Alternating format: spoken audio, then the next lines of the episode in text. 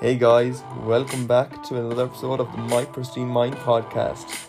Today you are joining us for a very special edition episode where we're going to chat about modern sexual exploration. I hope you can sit back, relax, and enjoy the show.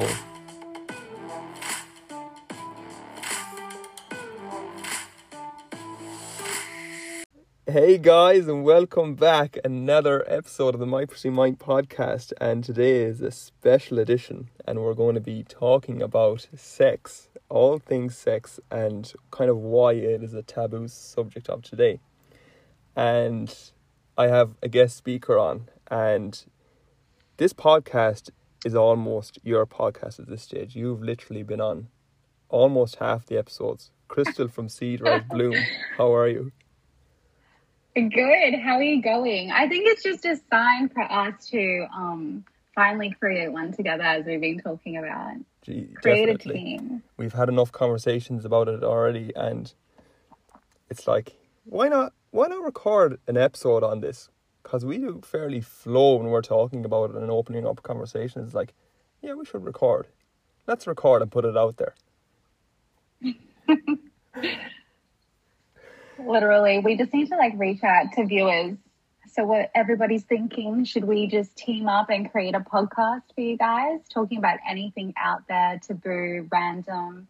Let us know.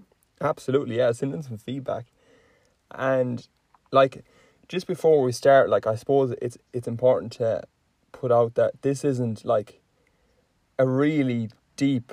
Um, we're not going to go really deep into this. This is going to be an, an open conversation, and it is just about raising raising the topic and having a conversation about it. Like because sex is a kind of a, a, a taboo topic in Ireland, anyways. And I suppose you can speak on behalf of Australia, Crystal. Yeah, look, definitely. So, like, us having this conversation is just about creating the awareness of breaking that taboo to make it normalized, to have conversations like this amongst people that you're comfortable talking with and friends and family. Um, but it's definitely not diving deep and it's definitely not um, diving into the psychology of it all. And um, it's very surface level. Mm-hmm. I, I had an interesting conversation with a friend there actually a few days ago. Um, and we were talking about the podcast. He was saying that he'd listened to it and he loves it. Like, but he said the nice thing about it is, you know, we don't necessarily go extremely deep into topics, but it's great that we can open up conversations and just, you know, literally start a conversation about it. And me and him, we did, we did kind of, because I told him about this podcast that we're going to do, that we're going to start, um, we're going to start talking about sex and some other topics around and stuff. And he was like, "That's fuck, that's great." Like, um, and he talked about his own, his own like little issues and stuff with it, like, and it was cool. We just had a little conversation about it, and that's what it's all about. Like, just being able to talk about it and not feel weird, like, and not feel like, you know, we're talking about something illegal or something, you know. hmm Absolutely. And it's just crazy, like how we perceive something to be sexual, and then you flip it on the coin and what we perceive to be just normal. Mm-hmm. You know, like for example, when we were going ahead and we were talking about hitting this on Instagram to show to people, my post for this podcast was a picture of myself, a black and white picture, and it shows, um, you know, a decent amount of cleavage, nothing overboard. I'm wearing like high waisted jeans, but did that spark something in people? like if you think about it on Instagram, you have women who are, are barely naked, you have women who are wearing bikinis, like thong bikinis. You see absolutely everything, right? Mm-hmm. and they'll get like a thousand likes and people will be like yeah that's cool they're at the beach something that is opposite to that automatically clicks into people's minds that it's sexual Mm-hmm. and that person is trying to be sexual or make a sexualized statement right? Yeah, I wonder is it because of like you know you've all, you've had in the past on Instagram and stuff and whatever you've put out that you wouldn't have ha- have shown shown off yourself like that as in is it like an expectation nearly or is it just people are are shocked? And it can yeah and it can be. And i think that comes down to the like the reason why we're even having this topic, right? Like the taboo of sex and sexuality that, you know, people have certain expectations of what that is, the boundaries around that, and what they expect of other people, right? Mm-hmm. When it comes to that. For me, especially, I don't really post um, anything personal on any of my social medias.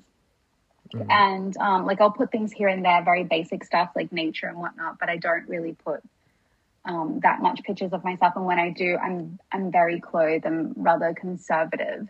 Um, so it would have been a shock to the system to people, but I do have other sides to me that particular people only get to see, obviously. Yeah. But then that again, it's just about breaking down that stigma of um, being exposed to different things and processing that Yeah. in a different I, manner without jumping to that conclusion that it is sexual. exactly. I thought I was going to go after, going to have to go out and get like a a Bor. Do you know them Borat little bikini he has on? You can picture that. The I seen- competition was high. I seen your post and you tagged me. I was like, oh god, that's going to be hard to top. I was like, I was thinking, yeah, I'm going to have to go out and get the Borat bikini. Mm-hmm. You should have. You should have. We could have been like doing a voting session, you know. Yeah, it's never too late. It's Which never too which late. pick is best? Yeah, which pick is best? yeah, it'd be nice. But actually, surprisingly, from that post, despite like a couple of people um, being a little bit upset and surprised that I put a post like that, which I don't regret doing. I stand by what I wrote because it's about the caption. It's not about the photo. It's about the um, the photo triggering something in you, and then it explains within the caption what that's about. So I don't regret that because I'm I like to spark things in people. I'm rather controversial in that way. I love to push people to self develop and spark inner truths within them Mhm. Um, because I want people to do the same to me. But it was amazing the feedback from it actually. Like on the other side of it, I had men messaging me about um, how they agree with this and how they've been um, having sudden addictions to porn and how they had the expectations um, that sex was very similar to porn, which is unrealistic. And then on the flip of the coin, I had women messaging me. Like so many women were like, "This is amazing. I'm living through this. About time. There's going to be a topic about it, um, and there's going to be some space to talk about." Um, sexuality and sex and orgasms and what is expected of us as women within the bedroom. yeah, them expectations like that. It- It's just a really bad mix of everything, like the use of porn, the the unrealistic um, ideas of orgasms from men, and I guess you know the lack of education about it. It's it's when it's all mixed together, it just creates, you know, toxicity. Like, and i- i- you know, it's funny you mentioned porn, like, because porn is is is a huge, huge problem now, and it's not talked about enough. Of like, there's so many bad things out there for for us um as a society, but porn is huge, and we don't have enough awareness about it about how how how bad it is for us. Like, I mean, obviously, it's it's not all bad. There is some good, you know, there there is some um good aspects to it, but like there is genuine addictions there to porn genuine addictions and Mm-hmm. i guess like this again when you just have a conversation about it just to spark a little thought like hmm yeah maybe i am watching too much porn or maybe i do reach for porn if i'm feeling lonely or if i'm feeling this way and yeah that that maybe I- i'm treading close with addiction there so maybe i should step back a bit And it is, and it can be, and it can be addictive for people, and it can be considered as an addiction for some people. But at the end of the day, you know, we live in this fast track 21st century where we want everything now and everything has to happen now. And it's also very materialistic and superficial more than it's ever been, mm-hmm. right? Like if we go back another five, ten years prior, 15 years ago, it was never to the level of, um, like artificial viewing the way it is now, Mhm. right? Like women's bodies are perfect and they look absolutely stunning in these like porn videos. But then that goes with saying men, their body is absolutely perfect and they're well endowed, you know, they're Mhm. quite gifted.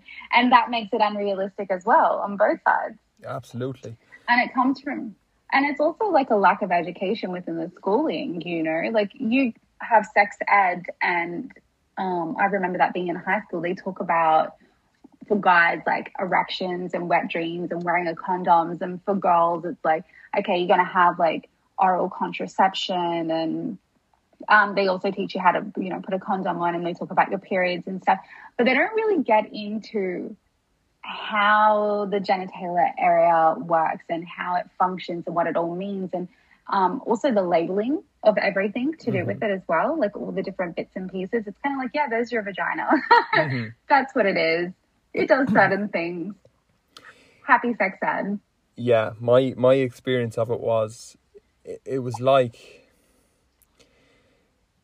it was so structured almost like this is this this is your penis, this is the vagina, and these are all the little parts. This is how the egg travels, and this is where it comes from, um, and this is what happens once a month. It's like it was so structured and so rigid. There was no, there was no like, yeah, there was nothing about like pleasure at all. I don't think pleasure was touched on once in in my, my sex sex mm-hmm. education in school. Um, yeah. And I posted that time that we got, you know, when I put up that post, I, I, I mentioned that um, we were shown diagrams on the whiteboard and, um, you know, it, it was taught by, by a woman. She was pretty close to retirement age in school, I'd say. I, I don't know. Um, but like, it was just so weird. Like, it was like, oh God, like this is, this is torture. Um, but then on the post, one girl replied saying, like, you were lucky, you got a diagram. We had to go out and learn, or, or you know, I had to go out and learn myself. I had to learn from my own experience yeah. and my own self discovery. So I was thinking, yeah. Jesus, yeah, yeah, maybe, maybe I'm, and you know, I'm a bit fortunate that I even got that. But I guess it is, it is, it is um, getting better and better. Like, it's not all, it's not all bad. I mean, we're having this conversation. This is a good thing. So like it, it is, it is yeah, moving exactly. forward. But still, even that, the the lack of education itself um, within the schooling, whether they have it or not for people, no matter like what time you learned this at school, the fact is, it left people going on a journey of self discovering, right? Mm-hmm. On how sex works, how to do different positions, how to interact with the opposite sex. And this is where the gaps come in. This is where the gray gaps come in because women are not exposed at home with their mothers or their sisters on um, sharing information with one another on how the body works and how it operates and different sensations, different ways to have orgasm, and really tuning into their body and understanding it. Mm-hmm. And then men are also not taught about this, and they don't even know about all their sensations and how to tune into their body and all different ways to have an orgasm. Mm-hmm. So, like again, we're left with so much gray, and because we're left with so much gray, boys at a young age are watching porn that's super unrealistic girls at that age do not know anything about themselves, and especially in the world that we're living in that's super superficial and materialistic, they are going to want to please the guy. And it's been seen in many generations where a girl will do many things within the bedroom because they think that's what they have to do. They think that's what they're obligated to do. Mm-hmm. And so they, until they actually do some research or educate themselves, then they realize, oh, wow, there's different sensations to my body. There's different things to do. But then guys have this expectation, not all guys, but there is guys out there thinking that rough, abusive sex is going to make a girl orgasm because they're watching porn where a girl's getting choked and they're slapping the girl in the face mm-hmm. and they're, you know, penetrating her relatively hard. They think, oh, a girl's going to orgasm over that. And then when it doesn't happen, they're sitting there saying to the girl, well, what's wrong with you? You're not doing this. And then you have women thinking, oh my God, why can't I orgasm through penetration? Mm-hmm. And they're thinking they're faulty. And then it starts this whole reasoning why sex is so taboo, why no one talks about it. And because also, there's so much shame and judgment around it as well.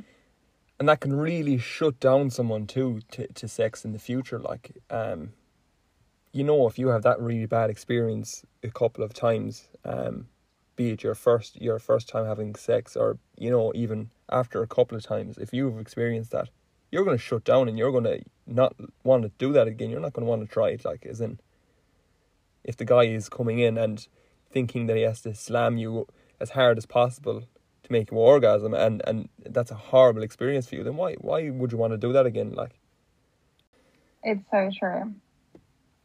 and i mean It's so true. And and it can be a little bit traumatizing as well. Like for women, it can be traumatizing because you're trying to figure out um, what you're meant to be doing. But then you see these things and you're like, well, how come they're enjoying it, but I'm not enjoying it? Like I know from personal experience at a young age, at a young age, like I had sex at a very young age. And the first experience I had, I just, I felt like, no, I don't want to do that again. And for many years, I didn't. mhm. As to much people's disbelief, I just didn't do anything. I wasn't sexual. I didn't do anything. And then I um, started dating someone, and then I tried that again, like being intimate. yeah And he would say, "Oh, I don't think you're really enjoying this." And I would sit back going, "Yeah, I'm not. Like, I'm Mhm. not. Like, I don't know why. I'm just not." And um, it wasn't until I got older, you know, like I got into my twenties, I started learning, reading more, and learning more about myself and like how to make things happen for myself and how my body operates, and that's super essential. But also goes back to some texts again with that sexual education. You know, in the Victorian era, they actually took out a lot of um, information about female genitalia and they only left the reproductive system there. hmm So that left a lot of misinformation for people. And it was just solely focused on like, you have your period, and this is where the penis is inserted, and this is where your clitoris is, and you have sensation from your clitoris, and this is like where the G spot is, and this is how you give birth. And it's very limited. Mhm. It's just, just that. like it's so sad to think that people you know years ago didn't have any information about it that they had to go through life not being able to fully dive into this and understand it like um i really do feel lucky that that, that the era we're in that we can we can explore it and we can learn about it more really Well. I mean, you know, sex was a thing back in the day. Like we're talking about ancient civilizations. It was very explored and it was very open and it wasn't taboo. And then obviously when we become more modernized, a lot of things that makes us human became taboo and there was a lot of stigma around it, right? Because everything was structured and regulated. And um, I don't know if you remember, but back in the day, they were treating women for hysteria when they were feeling aroused and they um, were orgasming. They, Wow. they called it hysteria. i didn't know that Yeah, so there's just, I won't dive into the history of it, but there's just so many things that it's pretty like wowing.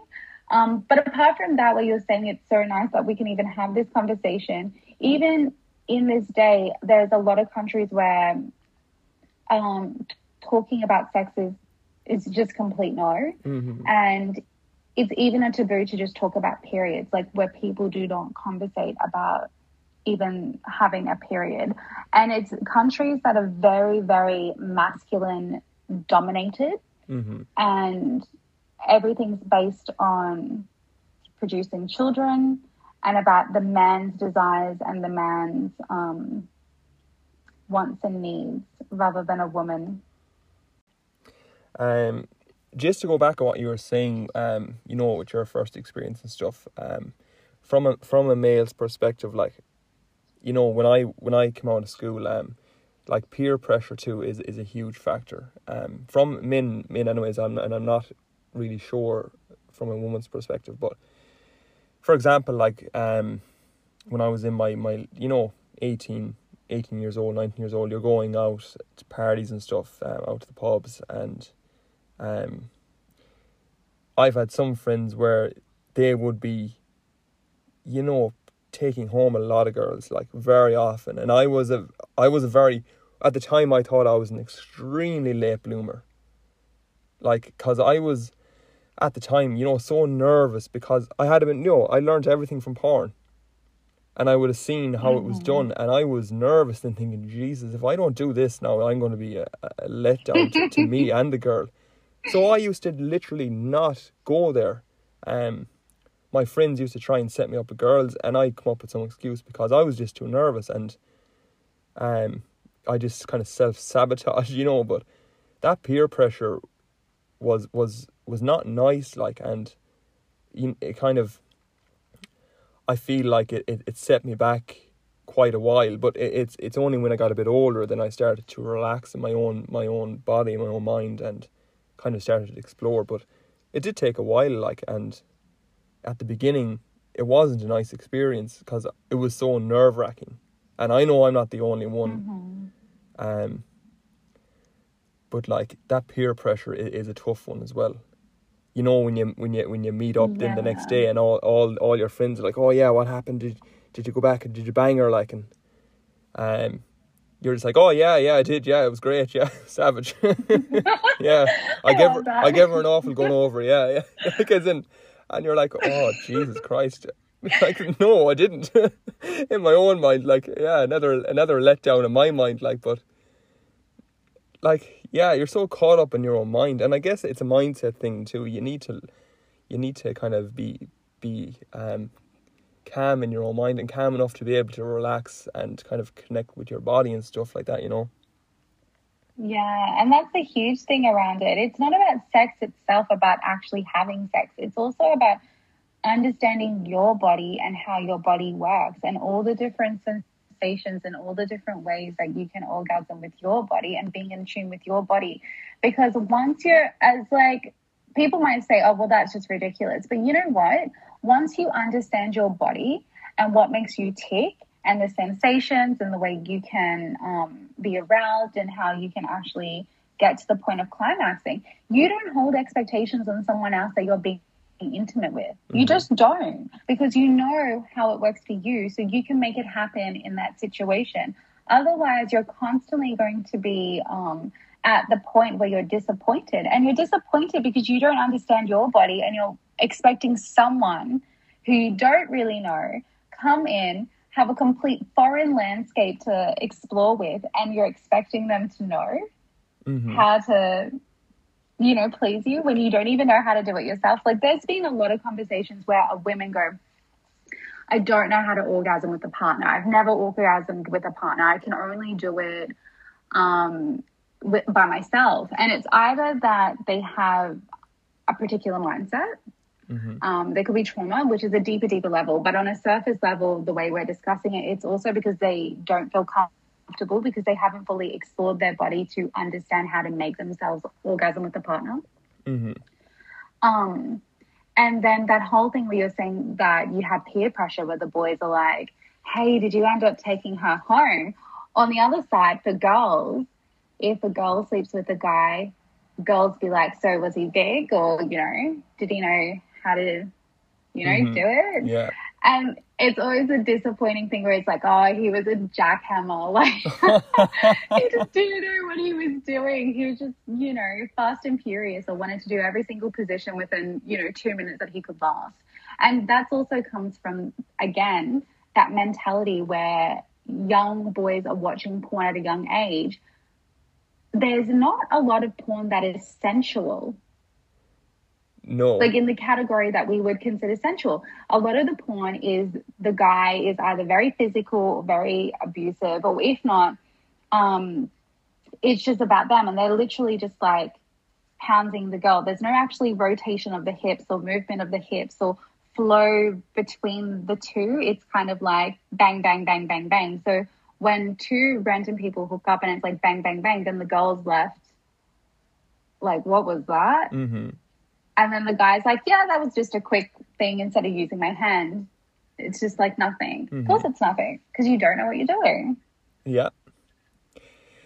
And even like, even the porn that is sensual and and and you know does try and show that much that that kind of build up and that intimacy. Like, oh, I don't think I know any guy that watches that. I'd say they fast forward to the good bit, the bit that they want to see. They're not going to stick through the 20 minutes, the 30 minutes beforehand. They're going to go to the last the last 15 minutes. and that's brought into the bedroom. Then that's what that's what's ingrained into your mind.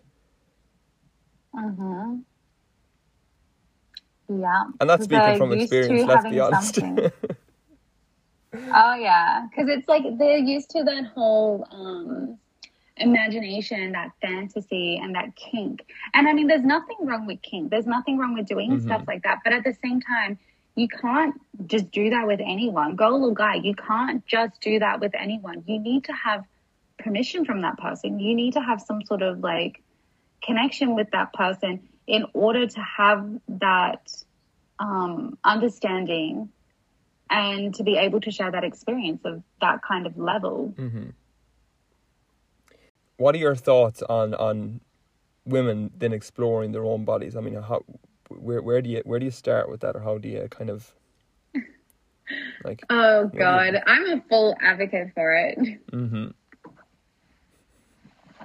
It's important. It's Yeah. so important, and it's been so scrutinized. I think um, for women to do that. Like now, it's slowly coming to light. Like there's a lot of womb healing, yoni healing, self exploration, like exploration um, that is out there. hmm you know, like workshops and books. It's becoming more and more exposed.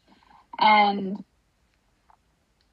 I mean, I think the more it becomes exposed and the more that women allow themselves to be exposed to it and talk about it, the more they're going to learn about it. Like they will learn that they can have 24 different orgasms and they can have 11 orgasms vaginally and they can explore things using different techniques. It's just, I'm really all for it. I think women should do that. And even just talking to women, how often do you orgasm? Some women will say, Oh, I do it once a month or every second month whenever I have sex with my partner. hmm And then if you say to them, Have you thought about doing it daily? The shock, the pure Really? shock that just like drops over their face. They're just like, What? Daily? And I'm like, Yeah. Have you thought about exploring your body and having orgasms daily? It's a part of self care. It's a part of like, it's like a stress relief. It's Mhm. also coming into yourself and being grounded and connecting with yourself and connecting with your body and feeling in tune hmm it's on a deeper level, you know, than just yeah, than what it is. I don't think I've come across a whole pile of um, information about, you know, about men exploring. Um, personally, I've only started kind of re- really diving into my own my own body um, in the last couple of years. Like that's very recent, and I'm 29 now, so it's only been very very recently that I started really um, exploring and experimenting with myself. But I haven't done that with, with with outside information. I just started kind of thinking there's more to, there's more to this like um there's more to me and I I know there's more to sex and there's more to intimacy. So I started exploring a little bit more, but it's interesting when you talk about the information available for for women. Have you seen much for men? Well, yes, I have in the sense of um, tantric practices. Mm-hmm. And those kind of tantric practices come down to understanding your body and yourself and how men can build up a climax and have a more intensified orgasm. Mm-hmm. And that can be through um, foreplay and breath work and connecting with their partner. Mm-hmm. And there's also work around, especially like there's a lot to do with breath as well. Um, obviously, to not have like experience premature ejaculation, but Mhm. also there is breath work for men who take a really long time to ejaculate because there is men that can take up to like two or three hours. Mm-hmm. So, and there's also mindset training around it as well. Yeah, it is like a, the mind controls like so much of it, so much of it. And if you can start to control your mind better, then you can control everything else better. And it's funny you talk about breath work, like because I'm sure a lot of people know that I'm um big into the, the you know cold therapy and Wim Hof's method, but in his book he talks about breath work. Um, for people for men who's who suffer with uh, premature ejaculation and how you can use the breath to Mm-hmm. to relax yourself and go longer like and that's the first time I have ever um incorporated breath work breath work breath work excuse me with sex I actually have it in one of my guides as well. I have a Mm. breathwork guide that I have available that's free for people, and um, that's one of them. I have that in there, and I also have it in for women trying to orgasm. Can you talk about it with women how how exactly does it work with women Well, I mean, it can be complex. Sometimes it can be due due to the breath um, and the body being relaxed and that comfortability. Some of it is also to do with mindset um, and tuning in with their body. So it is complex. There's no one answer for everybody. mm-hmm. Um, but uh, if we're just focusing on the topic of just pure breath work, um, so when if we're going back to in relation to porn, like we were talking about before, if we watch porn, the breath that's in it is quite rapid for women. Mm-hmm. They're breathing quite heavy and they're exhilarated and they're breathing quite fast, right? So women take that on naturally because that kind of breath excites a man. It's what usually makes a man um, ejaculate faster. Mm-hmm. Um, but it's not normal for a, a woman. They, like it's not like they're going they're throwing their nervous system out of whack and they're going into um, fight mode because they're just doing the breath really quickly. They're just like, I won't do it on the podcast, but they're doing it really fast. yeah And it's not normal because then their body starts going into a stress mode, right? And when they're going into a stress mode, their body's like, what are we doing here? What are we running from? What's happening? And they're kind of, their heart rate is getting elevated. And because they feel like they're rushing and they're elevated and they're breathing really fast, they're just so focused on just like having some sort of oxygen run through their body that they're not relaxed. And when they're not relaxed, they cannot orgasm mm-hmm. Because for a woman to orgasm, they need to feel the flow, they need to feel the connection, they need to have slowness. So they need to slow and drop into their breath and breathe and drop into that breath and really feel everything. You can't drop into that and feel everything, like all the sensations and everything that's happening when you're breathing really quickly, like you're running a marathon. Mm-hmm. Well, I would say sprint. Which, Yeah, or a sprint. It depends on the woman. well, I'd like to, I'd like to think of of, of of sex as a marathon. It's not a race. It's a marathon. It's a long, well, not necessarily long, but it's not a, a sprint to the finish. Um. Whereas a race, it's it's get there as quick as you can, which is it, which is not what it is. Um, I mean, like moans and stuff are relative, but the breathing, yeah, that is questionable. Just before um okay, I didn't want to forget I want to go back and touch on um all the different all, all the different orgasms that women can have. Can you can you go back and and talk about that a bit more as in so that's pretty new to me. It's definitely new to a lot of listeners. Um Oh God, that's like a whole new podcast in itself, isn't it? yeah well probably. Um seeing as I don't know anything about it I don't know so um we won't have to have a sub chat after this. yeah yeah part four coming soon Well, um, yeah. So you were saying, what would you like to know about that? Well, I mean, you said, did you mention 11 um, vaginal orgasms? Did I hear that correctly? Yes, you did. So is that 11 physical, like physical, straight to do with the with the vagina, or uh, can you explain that a bit more? Yeah, that's that's right. And then they say that a woman can experience about, like, I'm going off resources, Mhm. by the way. So, um, just so people know, because I I know there could be a listener going, no, actually, I've googled this and this is this. There's actual resources on this. Um, so 24 different orgasms overall in the body that I have read in multiple resources, and other ones are 11 that is just purely um, in the genitalia region. Mhm. Um, yeah, so I mean, it gets a little bit in depth. It's I'll give you one in particular that's a little bit detailed because other ones would become really detailed if we dive into it. Mhm. But one in particular, so if we, um, so obviously the most common stimulation that a woman feels is within the clitoris, Mhm. and the clitoris is just very small and it just sits at the top, and people think that's it, that's the clitoris, but it actually is quite large and it wraps around the canal of the vagina Mhm. internally. And apart from stimulating it on an external sense, when you're being penetrated in a particular angle, in a particular way, you can orgasm internally hmm um, by having the clitoris um, that is wrapped around the vagina canal being stimulated. hmm And it will give off the same sensation, maybe even stronger, as it would if you were stimulating the external clitoris. Mm, interesting.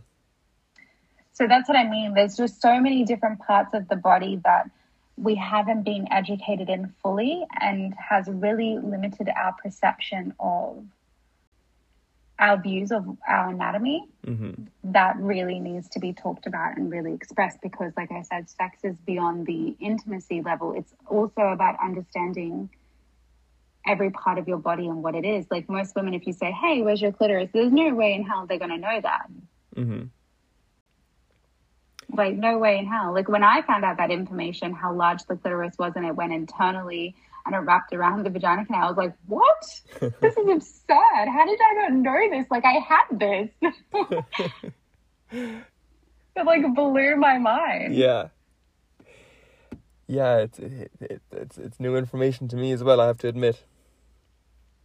See what I mean? So there's just so much, even for males, there's so much to do with the genitalia region that if we don't start these conversations, if we do not spark self exploration, if we do not spark um, curiosity for people to go and find resources to learn about this, then we're never going to know. And then continuously within society and within generations, we're going to create like ignorance Mhm. basically about what sexuality is and what it is to be a male or be a female um, and or any other gender for that matter you know however you identify it's just about understanding your anatomy your body what makes you tick what makes you work and how to incorporate that within your private space with yourself or with the person that you feel comfortable and trust Yeah, and like it can just be very simple. Like just spark a little conversation with your partner. Um, you know, put on this podcast and listen do it together. like that's all it. That's all it takes is just to spark a conversation and just open up a little bit. I mean, for a lot of people, this is going to be new, a lot of new information for them, and they might be overwhelmed. Not even overwhelmed, but just like, where do I start? Like, if I do want to start exploring myself, where do I start? Um, and that's a good place just to have a little conversation with your partner because you might have done it on a real surface level, but I mean, have you done it on a deeper level? Have you asked what really turns you on and what part of you, you know, is really sensitive when you're by yourself, for example? What parts do you touch and what parts do you, what do you think about and this kind of stuff? It's just about sparking that little conversation. And to the lead up of this this podcast, um, I was thinking about it so much more, um, and I was thinking to myself, you know, if I'm with with a, with um, a girl with a partner, or whatever, and we're building up to have sex. If I was to put myself in the mind frame, like I am not going to get any pleasure out of this, so this is completely about her. What would I do and how would I approach it? and it's something I, I would have never kind of thought about before. You know, I never put um one hundred percent her needs ahead of mine. So a selfish lover, in other words. There have been times when I've been a selfish lover, and again, this is a conversation I sparked with one of my friends. So this is what got me thinking about it, and I think it's interesting for a male if you can put yourself in that, or you know, ask yourself that question: How can I put her needs one hundred percent before mine? um, what would I do and how do I need to discover? You know, if I don't know what to do, then maybe I should talk to her about it. If you can, if you ask yourself that question and you don't know what you should do or what, what you need to do to put her her pleasure before yours, then maybe it's the time you have a conversation about it. Absolutely. And even just meeting halfway, you know, there's things that will spark pleasure within yourself when you're giving pleasure as well. Mm-hmm. So it's all about exploring that too Yeah. and being comfortable to explore it and just holding space for one another where there's no judgment, there's no expectations, there's no shame. It's just pure love and connection. Mm-hmm. Like that is very essential because it starts getting really uncomfortable when people start judging one another. Like, oh, you have this fetish or do you have this? It's like, don't worry about that. Just share the experience. Mm-hmm.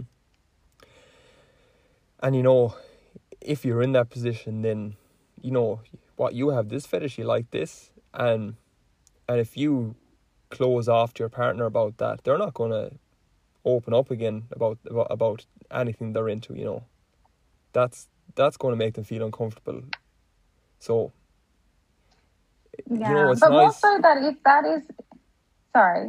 No, I was going to say it's nice that you said that. Like, it's nice that you brought that up, um, because it, it is But important. also, if you feel triggered by that, I think if you feel triggered by that in your partner, like if your partner brings something to the table and you feel triggered in that, there's some sort of resistance or uncomfortability within inside you that you're judging, right? Mhm. So that's an opportunity for you to sit with it and an opportunity for you to inquire with that. Not to say that you shouldn't have healthy boundaries. Like there may be some things that your partner may bring up and it's just not within your parameters. Mm. That's different. So I'll explain the difference really briefly. One could be a partner might say, Hey, I want to have a threesome. That's exactly what I want to explore. This is what I want in my sex life. That may not be for you. Maybe you're very monogamous and you just want to be with that one person and you don't want to explore a threesome. That's your boundaries. That's completely fine. You don't need to inquire and bend and flex to that. Another one could be a partner will come to you and be like, I want to get spanked. Like, I want you to smack me. Like, you know, during the lead up, I want to feel that. Mm-hmm. If you're like, no, that's not for me, maybe sit with that and inquire with that. Mm-hmm. That's a great point. That's a great example, actually. Yeah. So just like filtering out and knowing those differences is very Mhm. essential. and you'd be surprised what you what you kind of you know if you do sit with it sit back and take your time. It's surprising if you come back to your partner and you say okay yeah maybe i'm willing to try this i'm willing to try it and and if you know maybe i like it maybe i don't but i'll give it a go. Like that can really um you know set alight something in your partner that's like you know this is really nice my partner's willing to try something new with me like and it- it inspires trust and it inspires you know a, a greater kind of hunger for passion hmm And a deeper connection as well. mm-hmm. and what about toys can we talk a bit about toys what are, what are your um Oh, I didn't know we were getting on this topic. Hello. this is a surprise topic i this uh this one's sketched down this is in the surprise yeah, category. What, what sparked, what sparked this? Well, do you know what sparked it? I was I, I have a little funny story. I might as well go into it. Um, because when I I said a Mhm. couple of years ago when I started exploring like even toys and stuff for men, I always thought like no, that's just a sick sick fetish or something. You don't need to get toys. But um, when I started exploring my own my own body, um, I started exploring with um with rings and vibrating rings and this kind of stuff and different lubes and different um, you know different things? And I used to go into we there was a, a shop. It's called um in Ireland it's called Dealz. You know, you go in and everything is two euros. Everything. You know one of them shops? hmm So I used to go in there and I used to buy I used to buy out the shelf almost of toys. Um, try everything. I used to try everything out. You know, some stuff didn't like, some stuff I thought was unbelievable. Um but I used to be so embarrassed going up to the counter at the beginning. Like I do, I used to get one toy and I buy a heap of unnecessary other stuff just to cover it, like and have this little toy in the middle of it. And if anyone said something to me, I would have had an, an excuse lined up. Oh, what's that doing there? I didn't mean to buy that. but by oh by God. by the by the couple of times I went in there, I was going in. I was buying the shelf, and I said, I don't give a shit. Give me give me the toys. But I was That's I- radical. Yeah, yeah. But there was one there was one um, time I, I went up and um, literally I had my two arms out holding these toys, and um, I didn't notice, but my what ex, toys were they, if you don't mind sharing with us? I had some vibrating rings. See, they're disposable ones, so they only lasted. Um, I can't remember how, how long they lasted. Was it like maybe it was like twenty to forty minutes or something like that? And you couldn't replace the battery. right. So I used to buy a heap of them. They were only two euros. So I used to like my I would know spend ten euros on them, whatever. Like I used to get a lot of them. But I was in the, I was in the line um with my girlfriend at the time, and I and I didn't notice, but my, my ex girlfriend was standing in front of me in the line, and I just oh my god. yeah yeah. so just when I noticed, my heart rate boom shot up. I was like, oh crap, this is this is awkward. Um, she turned around and she looked at me and goes, oh hey, how are you? And I just seen her eyes glance down um to what was in my arms, and I was like, oh god, this is so awkward. It was so awkward, like, and I just got out. I just got out of there. I was like, oh jeez, that was that was mad. But I I just laughed about it. I said, fuck it, you know. but like, Oh, that's just as bad as somebody walking in on you. Yeah, it probably was. It probably was. But that that was a really nice time for me to like, cause so much changed. You know, like that little thing of taboo kind of left. I knew toys. I said these are good. Like it's good to experiment with this stuff. I I I, I figured out I like some of this stuff, and I'm, I'm going to I'm going to try out some new stuff. Like whereas before I was so worried about it and thought that it was nearly if you use these things, you're less of a man or something, you know. But I was really, really Mhm. enjoyed trying out these things, and I, I felt liberated nearly like. Yeah, I mean, it's good. I think it's great for men and women to explore with different, um, how can I say? I wouldn't say toys because there's so many different things that you can explore with, like massage oils, um, you know, body candle wax. You can explore with uh, the obvious toys. You can explore with obviously food, like sensual eating. Um, there's so many different, like, I guess, um, I wouldn't even say them tools. Like I don't even know how you would categorize it. There's even games that you can play as well. Like you can make it fun and have like board games and stuff. Mhm. There's different things. The only thing that I think for women is that when women are purchasing vibrators and dildos, it's I think it's very, very um, good to do your research on high quality grade silicon and also to do your research on um, what kind of product it is, like how it's made and manufactured, just for the fact that it can cause problems. So, like, one problem is that it can throw your pH levels off internally. Um, and some women may experience maybe yeast infections or whatnot. So it's, it's really important for them to explore that. And also with different lubricants, they might have um, allergenic um, like effects from it. So it's really good for them to go ahead and explore that as well. Um, another thing is that I'm really not for. Like I didn't mind actually incorporating vibrators in my sex life Mm-hmm. but um, it was like a few years ago i came across somebody who was um, educating and holding workshops about crystal toys like crystal dildos. Mm-hmm. and i was like wow crystal was like well that's a bit that's relatively hard. You know like crystal glass toys you can play with these that's a bit daunting but then I started, um, I went to one of those workshops and I started learning a lot about it and reading about it. And I also found out that vibrators can desensitize women and desensitize their clitoris. So if you're at the point, if you're a woman and you're listening to this, if you can't have it on a low setting and you constantly have to ramp it up to the highest setting, it's because the nerves are getting desensitized and it can be really hard to regenerate that back. It can be to the point where you can feel nothing. So Can, there is can a dangerous be? side with toys. Sorry for interrupting. Um, can, can it be regenerated if you do lose that sensitivity? I mean, they would have, have to seek, seek medical advice for that um, because it depends on how long they've been using it for, Mhm. what they're using, what kind of speed they're having. That's like, you know, definitely for a health practitioner to advise them. Um, but it's just something that women need to be wary about because it might be all good fun, but it's definitely not healthy. And what would um, like an alternative be for for if someone is so used to of, of the vibrator? Like what what would you suggest to to try out as an alternative? Go back to the basics. Using your fingers, feeling, you know, feeling all the different sensations that are there and like exploring that with your partner because using a vibrator is just like a, a, quick fix. It's kind of like a guy watching porn and they're quickly whacking one out, you know? Mm-hmm. Like guys can do that within a minute or two, but if they're with a girl, it might be a different story. They might take a little bit longer. Mm-hmm. So I think go back to basics is definitely what I would say. Mm-hmm. Yeah. Yeah, it's it's it's uh it's an interesting one. Um yeah, because if because if you can't orgasm, right, without having a vibrator, or you don't know how to orgasm without a vibrator, that is a clear sign that you do not understand the sensations of your body and you're not in tune with your body. Mm-hmm.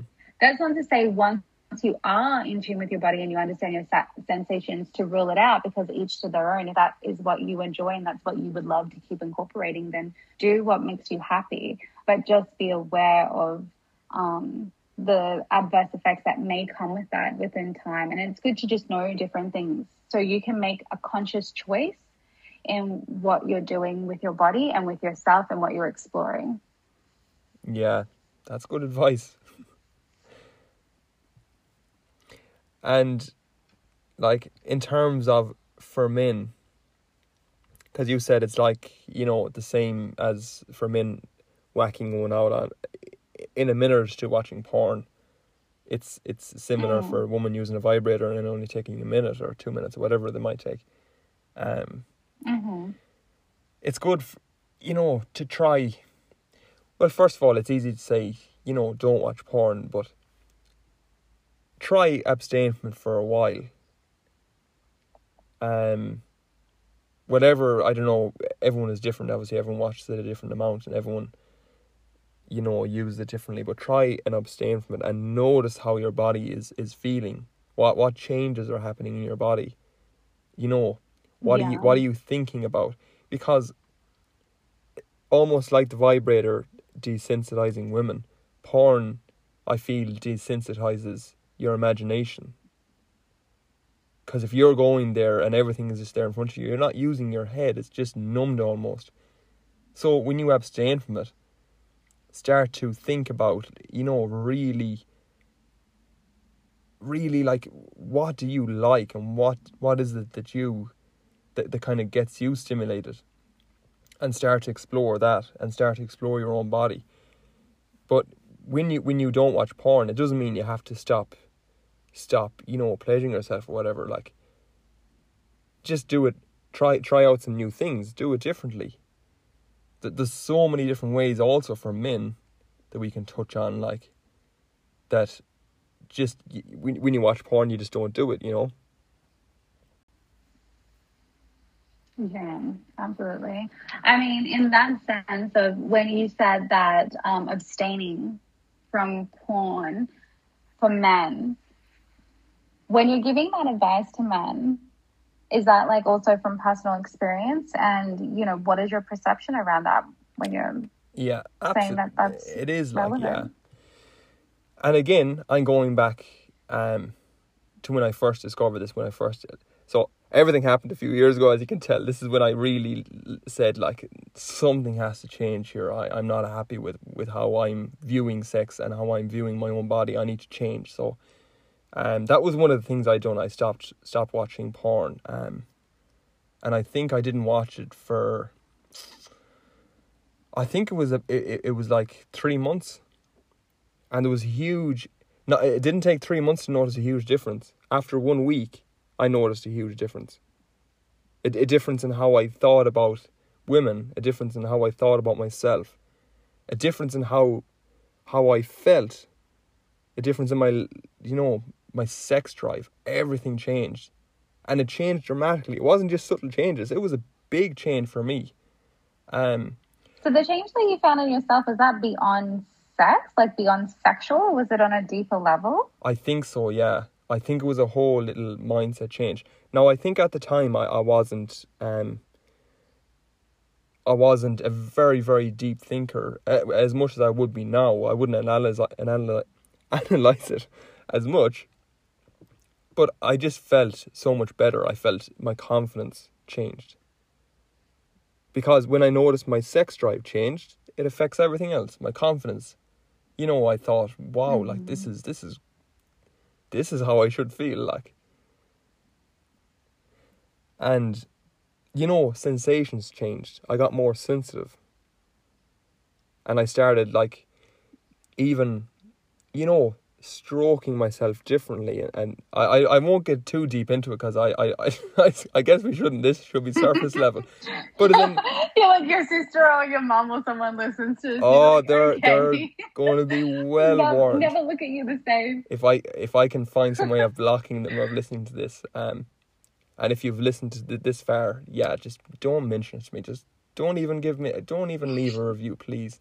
I'd rather not but oh um, oh it's like that. Like I mean, yeah, it, obviously it is a bit awkward, but it's better to have a conversation about it, and it's natural. Um, and unfortunately, yeah. you know, I didn't have this conversation. Well, I wouldn't have felt comfortable anyways having this conversation with with any family member. I think um, when I was younger, but um, I suppose from their point of view, I'd like to think that they're happy that I am able to talk about it and bring, you know, change the family dynamic a small bit, I guess, because it's important. So, was it never a topic in your household at all? Not at all. No, not at all. Not at all. Not even a peep. Not even a peep. I'm just thinking, I don't think it was ever, ever brought up. Now, and saying that, my household at times is not always closed. Sometimes we can have we can have open conversations, but not sexually. Mm-hmm. Not not not not about um intimacy, sex, right? I don't think we've ever had a conversation about it. Right. I grew up a little bit differently, actually. It was kind of odd.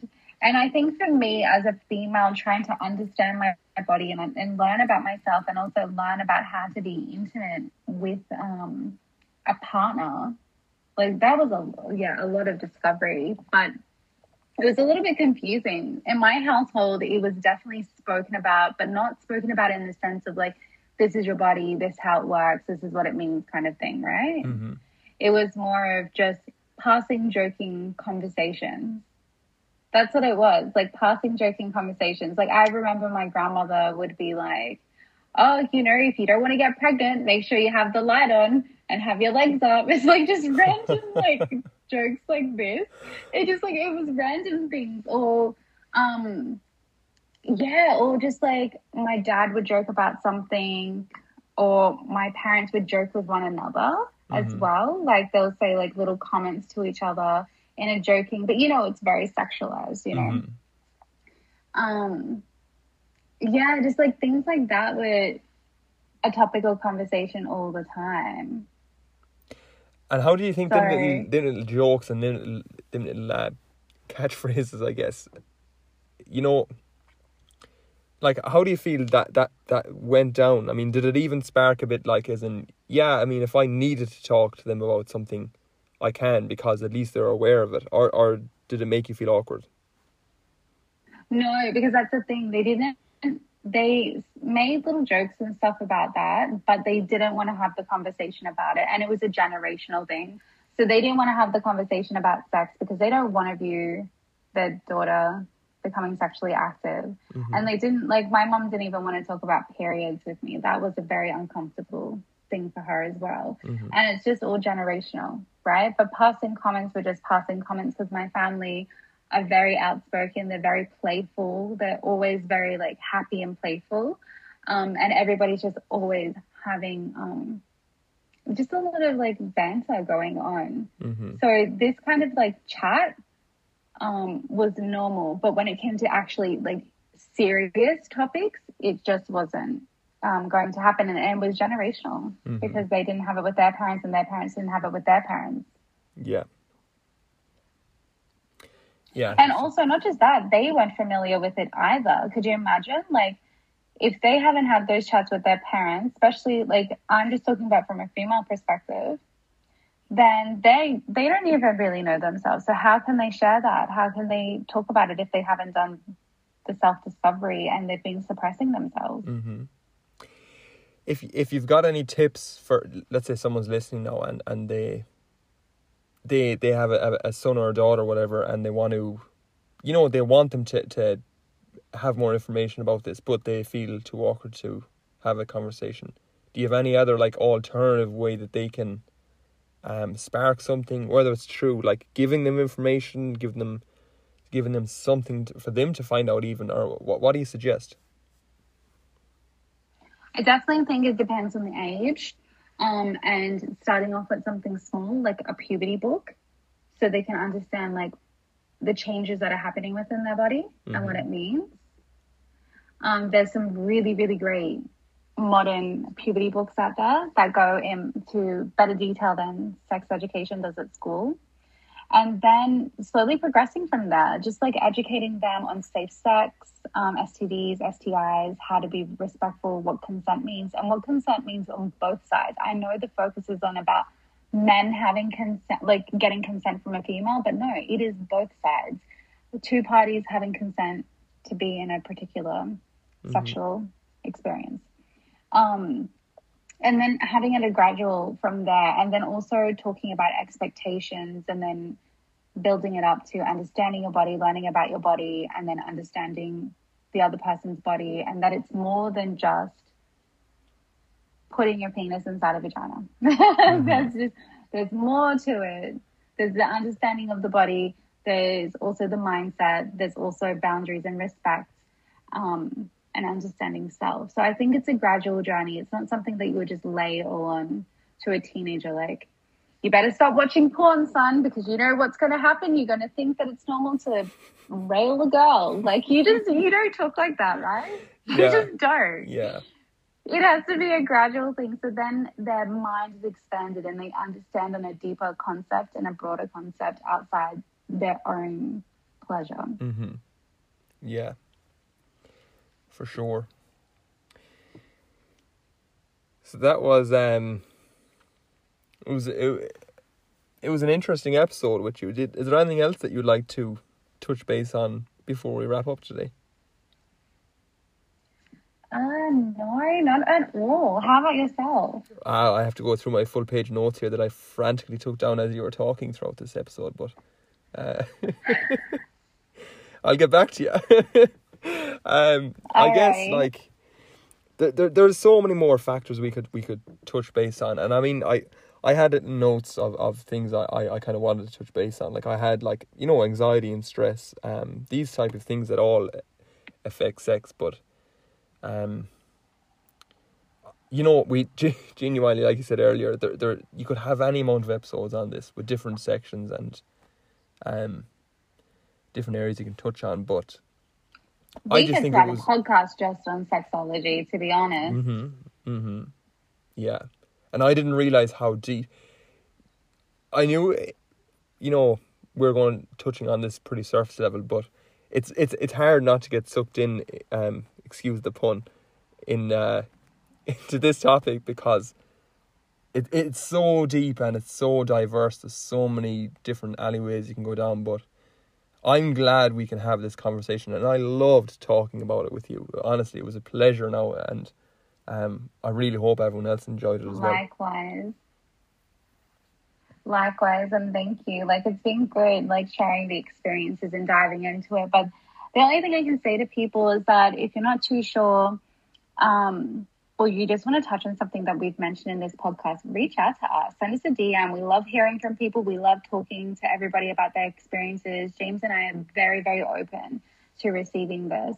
Um, and if you would like us to elaborate a little bit more or create another podcast, just let us know. Mm-hmm. Yeah, I think I think a lot of people um going to be quite interested and excited for more. Um, yeah, I hope so. And where can everyone reach you?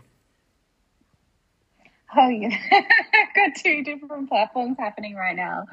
So, um, definitely you can reach me um, at Seedrise Bloom on Instagram. If not, I do have my personal one, which is connected to that, um, again on Instagram, and it's Holistic Wanderer. You'll see my tag in my own personal um, Instagram, well, my own business Instagram, I should say, not personal. But on there, I kind of randomly put up um, more controversial posts, hmm like the one for this podcast. Yeah, yeah. And people love people people people love that stuff deep inside. That's you what's- just have to, and it's just you just have to do it sometimes. I know for people it's very uncomfortable, but you know what? Like we live in such a fake era. It is about time that we start getting raw and honest and authentic and just really talking about things just the way they are. Like coming back to the humanism of it all and just talking about it.